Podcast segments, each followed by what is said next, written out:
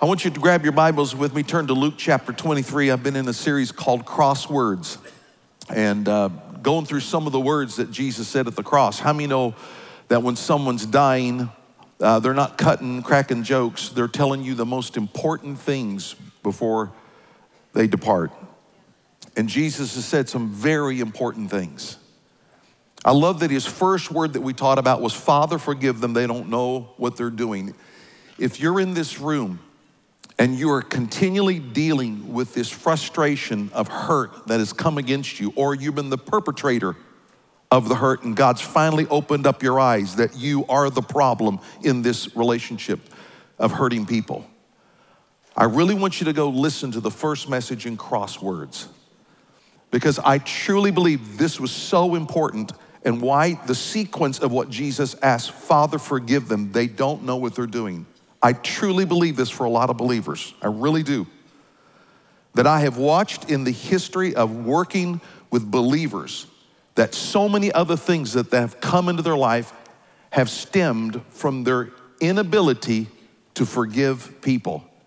And it has opened up the door to so many things that have become hangups in their life. If they can take care of this, Father, forgive, it will truly open the prison doors, not just for them, but for other people they're wanting to see changed. But God cannot change them because they have already brought the judgment on that person with their anger and their bitterness. Selah. I'm telling you, this is a big deal for believers, is forgiving people. It's a big deal. Big deal. The enemy holds so many believers with this. Then he asked why. That's another big one. Why, why have you forsaken me? Why did this have to happen to me? Believe me, Pastor Brent and I have asked that. Why? And I thank God that I'm in good company with the Lord Jesus Christ because he said why as well. And I discovered that his prayer, let this cup pass from me, was a no from God. And sometimes we don't like no. But his no from the Father was yes to Sam Reifkogel having eternal life and you being able to have eternal life. How many thank God that God gave the right answer so he could say yes to all of us who call him Lord and Savior? He's got a higher purpose in your why than what you realize. Go ahead and ask it, but always defer to him in the questions. He knows what he's doing. He really does. He's pretty bright. So today, I want to take you to the another crosswords that Jesus said. Luke 23, let's go to verse 39. Y'all ready? Grab your notepads, your Bibles, get them ready. You're going to love it. I preached it to God early this morning. He loved it. You'll love it, I promise. One of the criminals hanging beside him scoffed. So you're the Messiah are you? Prove it by saving yourself and us too while you're at it. What a smart aleck. You're going to die and you're going to be a mouth. You're going to die on this hill, this attitude. You're going to die on this attitude. You're, you're going to die with this attitude. You would think somebody wouldn't, but I'm telling you, there are people do it all the time. Die with that attitude. Mm. But the other criminal protested. I mean, protested, got in his face, protested. Don't you fear God even when you have been sentenced to die? We deserve to die for our crimes, but this man hasn't done anything wrong. Then he said, Jesus, remember me when you come into your kingdom. I so appreciate that guy didn't sit there and keep debating with someone who did not need to be debated with. Too many of you believers are debating with people, say it once and move on. Stop your debate on Facebook. You are not winning the crowd, I promise you. I said, You're not winning the crowd. I know you think you feel better, but you've lost a lot of people in your approach. And stop the text and the emails while you're at it. Anything you're writing that you're just leave it alone, okay? This guy knew when to turn loose. Then he said, Jesus, remember me. Everybody say that. Remember me. When you come into your kingdom, and Jesus replied, Jesus, I replied, and even Jesus didn't waste the time with the other guy. Jesus replied, I assure you, I assure you, today you will be with me in paradise. Friends, aren't you glad that Jesus Christ's whole purpose on the cross was to do one thing, was to shed his blood so that humanity could have everlasting life with him? I am so grateful that Jesus took the price. And that price was big, everybody. Come on, how many know that price was big? It was his blood. What's the big deal? What, what, why, why do you have to pay with blood? You got to remember what Hebrews chapter 9 and verse 22, the writer of Hebrews said, For without the shedding of blood, there's no forgiveness of sin. Forget it. You can't, you can't play, do enough penance. You can't say enough prayers. The blood of Jesus did it all. And thank God for 1 John 1 7. Come on. The blood of Jesus, his son, cleanses us from a double L. Would you say the word? All, all your sins. So, would you stop rehashing that stuff that he already took away from you? Quit living in the cesspool of yesterday and rise up off the bed of self pity and realize Jesus Christ has transformed you by the blood that he shed on Calvary. It's never held against you again. We forget that, but how many think we ought to start praising right now for it because he's delivered us from it? Come on, you're freed from that. You're freed from that. Now, the reason I say that is because you're not getting something that a criminal did get. This guy got it in a moment, what some believers who've been serving God 46 years are still haggling over and still living in the memories of something. Jesus said, I nailed that to the cross. It is all gone, period. Or, better yet, you keep using it against somebody else that he did it for. And you can't believe that God forgave him. Mm, that's a whole nother message. It's a really good one, too, I just must tell you. But look at this criminal. This criminal discovered something. He discovers the power of Jesus Christ's love for him and the power of forgiveness. Now, think of the guy's background. I mean, the guy's, okay, guy's a criminal. They, they, they might have th- thought he was, you know, a revolutionary trying to overthrow the Roman government. Could have been that. People speculate what it could have been. Could have been theft, whatever it was. But here's one thing we know whatever he did, he got the death sentence for it, and he deserved the death sentence. He got it. And here's this guy in the last moments of life gets this revelation of who Jesus Christ was. And he gets it in that one moment bam, gets it and realizes that it's all taken away and he gets to be with Jesus for eternity. Something some believers never ever get a hold of, and they're still rewinding. They're still rewinding yesterday. Can you believe it? This guy gets it. I don't know what he got, but how many you want to get this today? I want to grab a hold of this, and I don't know how he got it. I don't know how it all came to him. You know, I, I don't know. I don't. Maybe maybe the guy was taught in a godly home. Maybe his parents made him go to church, like some of you young people are ticked off for sitting in here. But maybe his parents made him go to synagogue and go hear Jesus. Made him go to church. He said, "I hate when I get old enough. I'm to go do it on my own." Thank God his parents did that to him.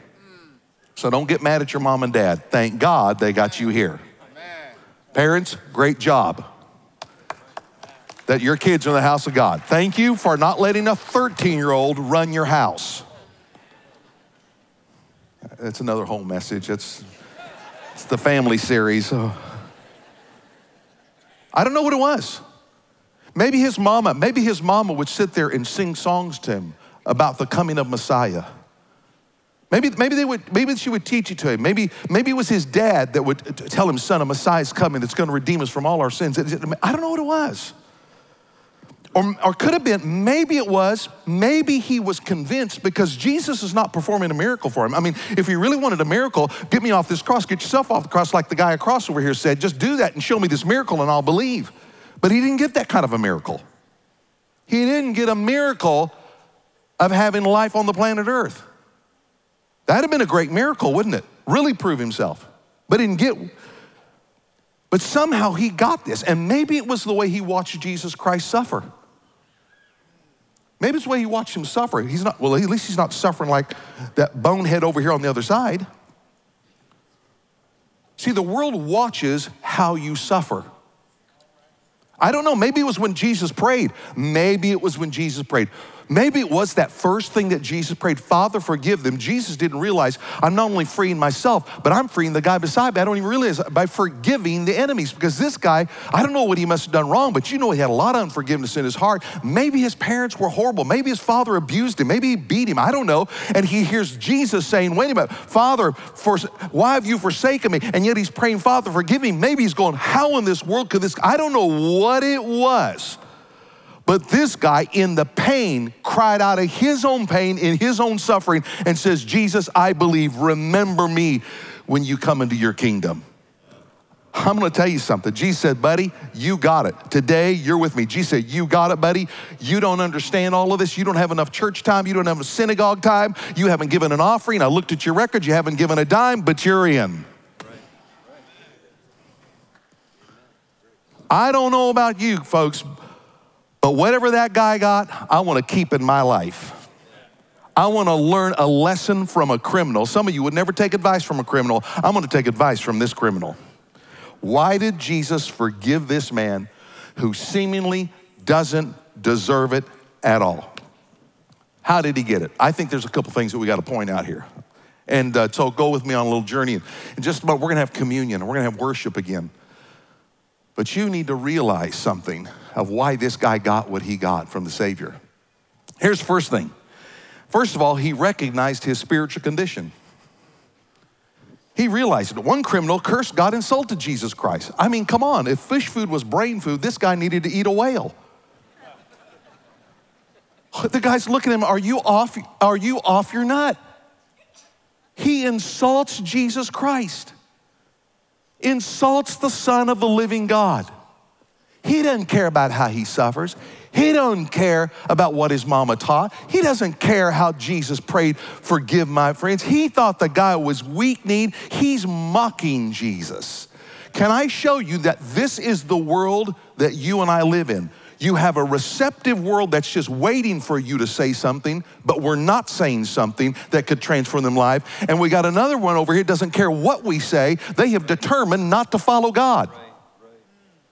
And in the middle is the guy that can change it all. And you just can't bypass the middleman, brother. You can't do it. You can't do it. But this guy, first of all, recognizes his problem. And look what he says in verse 41. He says this. This is what the guy says We deserve to die for our crimes. This guy knew without Jesus Christ, death is for every single person. He got it as a criminal. We deserve, but this guy hasn't done a thing. This guy knew that the reason I'm in the situation I'm in is because of the choices that I made, and I deserve this. Some people don't realize that. Folks, how many know that the law of sowing and reaping is not just for farmers?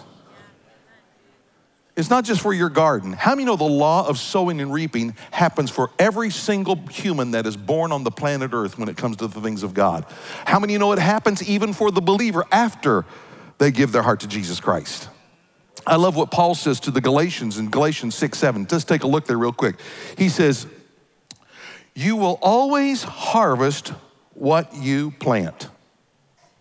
I don't sow wheat and get watermelon, I get wheat. I don't know why some people plant one thing and expect a different crop. And he says this to believers those who live only to satisfy their own sinful nature will harvest decay and death from that sinful nature. But those who live to please the Spirit, to please the Holy Spirit of God, will harvest everlasting life from the Spirit. So, friends, can I tell you that as a believer, when I make a decision, I don't think like a technocrat, I think like a farmer. Because when I plant it, some people think, well, well, well, it's nothing's happened. I'm still doing what I want to do, man. No, this, nothing's happening. This stuff, laws, harvest, sowing, and reaping doesn't matter. You need to think like a gardener and not like a microwave. Because I promise you, the stuff you think you're getting away with, really, you're not getting away with at all. It will come. There is a harvest coming. I promise you, it will. And the thing about it is, it grows so little and so little, so little, so little, so little that you don't understand that a weed has now become a full blown crop.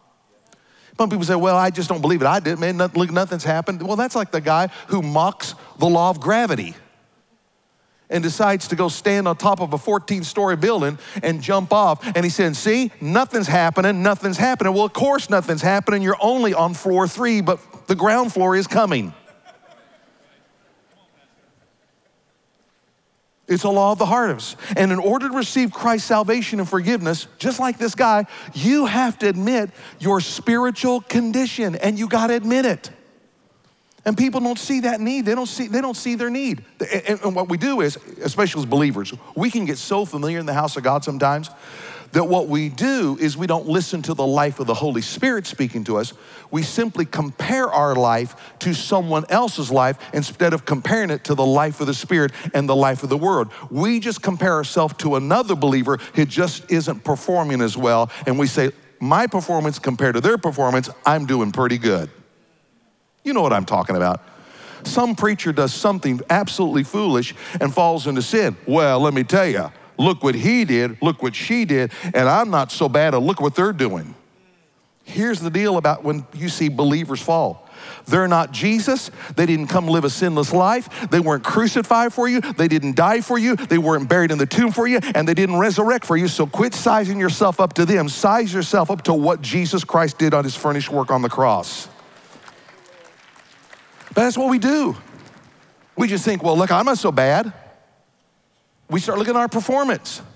We start looking at our giving. We start looking at our church attendance. Hey, hey, hey, I'm not a criminal. Come on, I'm not a criminal. I pay my taxes. I'm a good moral person. Come on, give me a break.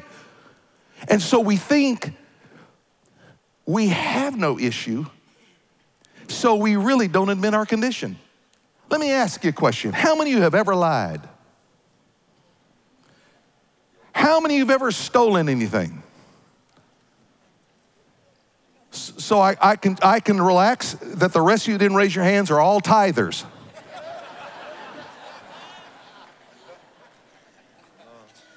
You're tithers. You don't steal from God. So I, you're good.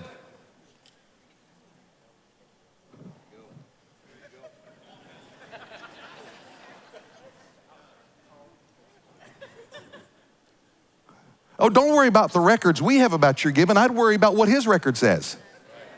Don't worry about ours.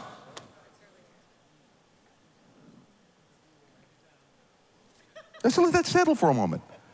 Before we act like we don't have a problem, how many of you have ever practiced idolatry? Idolatry. Well, I got, I got no idols. No, no, no, no, no, no, no, no, no. When have you done something that became more important than your affection for God? Because where you spend the most time and where you spend the most money determines what you worship the most. I put things before God, and I got to resize everything up every single time. How many of you ever made a biblical decision because you knew the outcome would put you in a less than favorable position with other people? And you were more worried about worshiping them than you did what was right for God and the company. That's called idolatry. So my, my point is not to pick on you and to make you feel bad and me feel bad. Somebody said, boy, what I need is just a good old motivational message right now after hearing this guy. No, this is a good motivational message. My point to you is this is that every single one of us need to see our constant need for without him you cannot do nothing. You are nothing without the identity of Jesus Christ on the cross, his resurrected power that calls you sons and daughters and outside of that everything else will fail.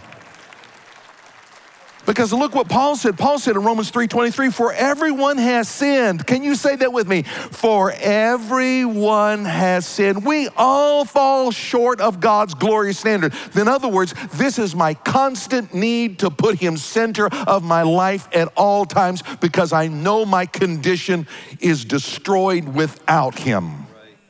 Are you following with me? You will never get saved. You will never know the fullness of God's freedom and power until you confess your sin and know your condition no matter what amount of sin or what you think is the degree of your sin. And the problem is the enemy always just puts those little seeds in. And we don't want to recognize condition, but we're constantly, you know, one of the one of the worst, terrible tragedies in aeronautical flight was probably Korean Airlines Flight 007 going out of Anchorage, Alaska. And I think it was uh, October 31st, 1983 is when it was. And they took off, and the crew didn't realize that in their navigational computer setting, they didn't set it, they were off by just one and a half degrees in their aeronautical setting. And when they took off, they didn't even notice it. A hundred miles out, they didn't even notice it, but they started drifting until what they didn't realize is they had totally gone into Soviet airspace and not realized it. Soviet fighter jets scrambled into the air, and these guys didn't have a clue, neither did the passengers on board. And they shot down an innocent plane, Soviet jets had shot it down out of the air but it all started with just a one and a half degree mistake, but kept drifting. This guy knew the reason I am here on this cross is because somewhere along the line, there was just this one and a half degree mistake that I would never admit and never deal with. And it has caused me to drift further and further and further and further away from the course that God has intended me. And can I tell you today that if you're off course, you are headed for destruction. And here's the bad news. Romans 6:23 says that the wages of Sam Reifkogel's sin is death period. But I've got good news for you that you can do a course correction right now. But the gift of God is eternal life through Jesus Christ our Lord. How many thank God for the course correction that can happen right there in that moment? And I know the enemy's trying to tell you, yeah, but you haven't gone through sainthood and you haven't done all this. No, no, no, no. Let me give you 1 John 1 9. But if you confess your sins, he is faithful and just to forgive you of all your sins and to cleanse you from A double L, all wickedness. I don't care what it is, it is gone when you confess it. The course correction can happen now, but you got to admit, I'm off course on this thing. I'm off course. Believer, make the adjustment if you're off course. Those who don't know Jesus Christ, can I tell you, if a criminal can be that very day saved, entering the kingdom of God, all you got to do is, first of all, I got to admit my condition. I deserve what I'm receiving. But how did he receive it? Just wasn't recognizing his condition, but can I tell you, he respected God. He had a respect for God. I don't know how he got it, but he got a respect for God. Look what happens, verse 39 says, One of the criminals hanging beside him scoffed. So you're the Messiah, or you prove it. Save yourself and us too while you're at it. But the other criminal protested. Can you say these next four words with me? Don't you fear God? Don't you fear God even when you have been sentenced to die? This guy knew that this life is very temporary and there's one coming and you don't even fear God and you don't even believe it. He saw somehow, this criminal saw the holiness and the fear of God. I love what Psalm 110 says. It says, The fear of the Lord is the beginning of wisdom. You want to be smart? Fear God. Fear the Lord. So you say, What is fear? I'm not talking to be scared of Him. That word fear is a, is a reverential fear of Him a holy fear for him. It's, it's a respect that I defer my ideas to his ideas, my thoughts to his thoughts, my ways to his ways. It's a respect, it's an awe, a wonder of who he is. It's an awe and a wonder. This is who he is. I give him all my respect and all my attention. That's the fear of God, reverential fear. Now, how many, how many electricians do we have in this room? How many electricians? Hold your hand up real high. We've got electricians in this room.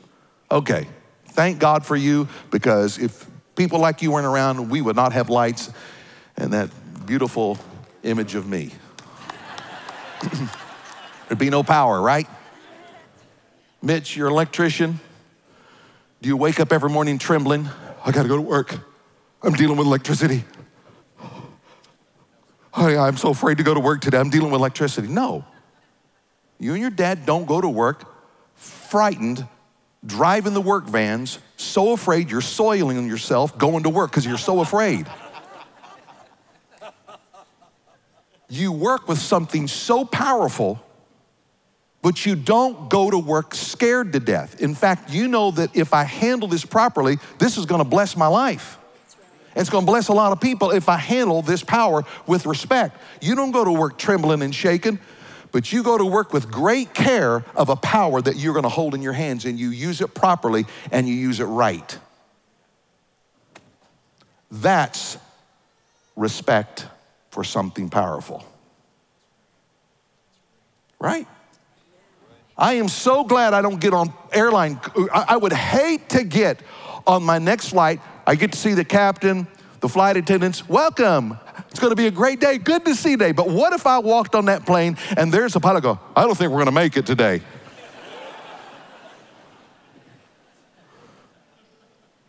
I would hate it if the first thing that I get on the flight, the first thing the flight attendant gives me says, You might want this, it's a parachute. No, I'm serious for a moment. I'm, I'm just telling you, the pilot has a fear of gravity, but he has a healthy respect for gravity.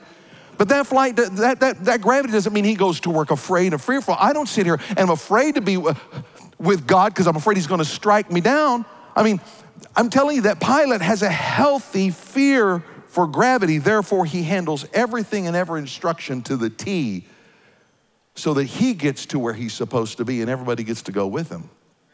Yeah, I mean, to telling you, they're not, they're not reckless with, no. There's only two kinds of pilots, okay?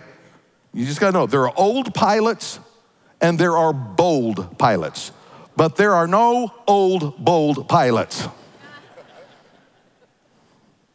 They've got the experience and they know how to handle it right. Same thing with God. I don't, I'm not afraid to serve God. I have a respect and awe because I know if I listen to Him, His word and His instruction is so important that my life will get me to my destination and give me a power I cannot have without Him if I handle Him with awe and respect. I like what John Bevere says. This is so good. The fear of the Lord isn't to be afraid of God, it's to be afraid to be away from Him. How many thank God you've had God and you haven't had God, and it's better to have God than not to have God? How many thank God for what He's done in your life? Amen?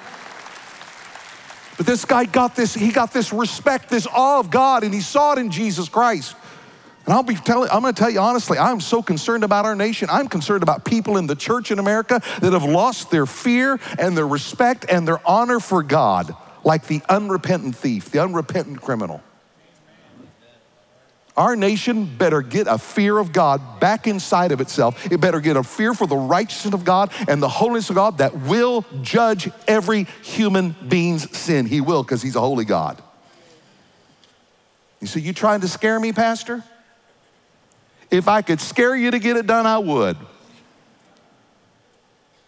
You say, You're not trying to frighten me. Well, I'd, I'd rather, I'd, I'd rather scare you into heaven than lull you into hell. I really would. Because I hear the words of Jesus Christ. Jesus said, Don't you be afraid of those who cannot kill your body. They cannot touch your soul. Fear only God who can destroy both soul and body in hell. Those are the words of Jesus Christ, not a denomination that you might have greater respect for. That's his words. Wow. And if you lost your fear for God, sir, ma'am, if you lost your fear for God, you're on your last leg, like that other criminal. You're on your last leg. Romans 3:16 says this, destruction and misery always follow them. They don't know where to find peace. They have no fear of God at all. The reason there's no peace is because they have no fear of God. They have no fear of God. But how many thank God the good news is not Romans 3:16. How many thank God the good news is John 3:16? For God so loved the world. Come on, say it with me. That he gave his only begotten son that whosoever believeth him should not perish but have everlasting life. For God sent not his son into the world to condemn the world, but that the world through him might be saved. How many thank God? That's the good news that criminal got and that's the good news you and I are getting today. That's the answer. And this guy, with his knowing his condition and the awe of God, said, I can receive salvation. He got a revelation of salvation. And I love this. He knew Jesus was sinless. I don't know how he knew that Jesus was sinless, but look what he says. We deserve to die, but this man hasn't done anything. He knew Jesus was the sinless Son of God. He knew it, and it was the only way. He figured out what Paul would write about later in 2 Corinthians 5:21. For God made Christ, who never sinned, to be offered for our sin, for Sam Reifko's sin, for your sin, so that we could be made right with God through Christ. This guy figured out this guy is sinless. This guy doesn't need to be here. He knew Jesus. He knew Jesus was on the cross not because he had to be, but because Jesus chose to be for him, and that's what he got. Because he just Jesus said, No man takes my life. He said, just get it right now. Satan is not taking my life. I'm freely giving my life. Somehow this guy's got this guy got it. Jesus knew I can call 12 legions of angels right now to rescue me out of this pain so I can escape the pain that I'm going to go through for you.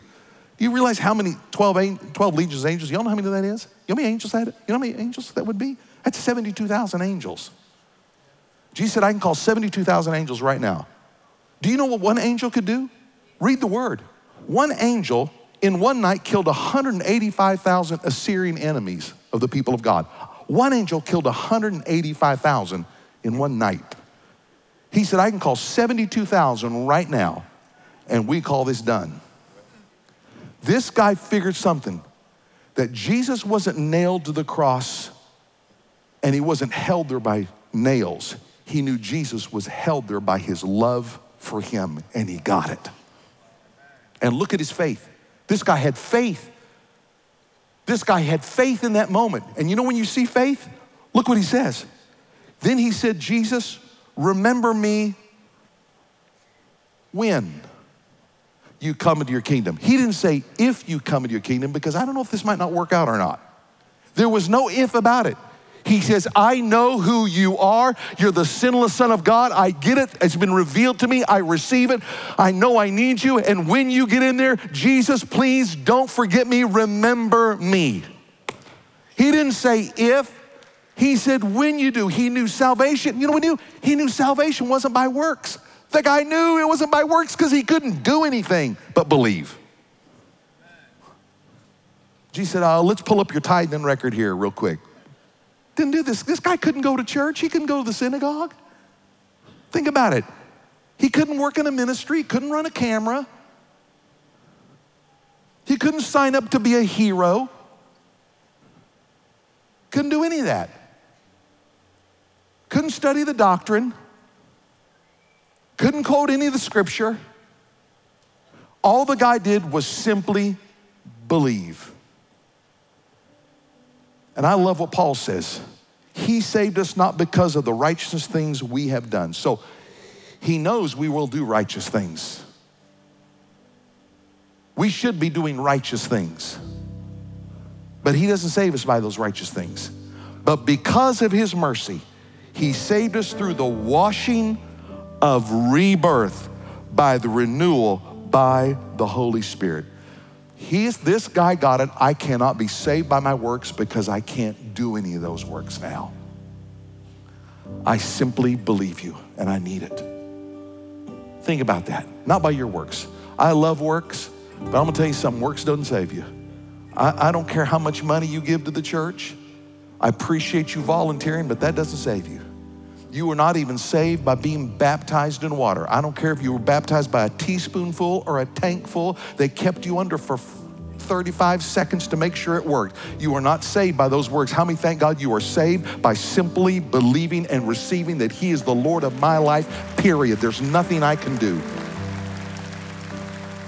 And only when I got it, I was raised in church, but only when I got it that I was in a sinful condition and that without him I can do nothing. And I had a respect and an awe for his. I deferred to him in my life. Only then, when I asked for it, only then could he put my life back together.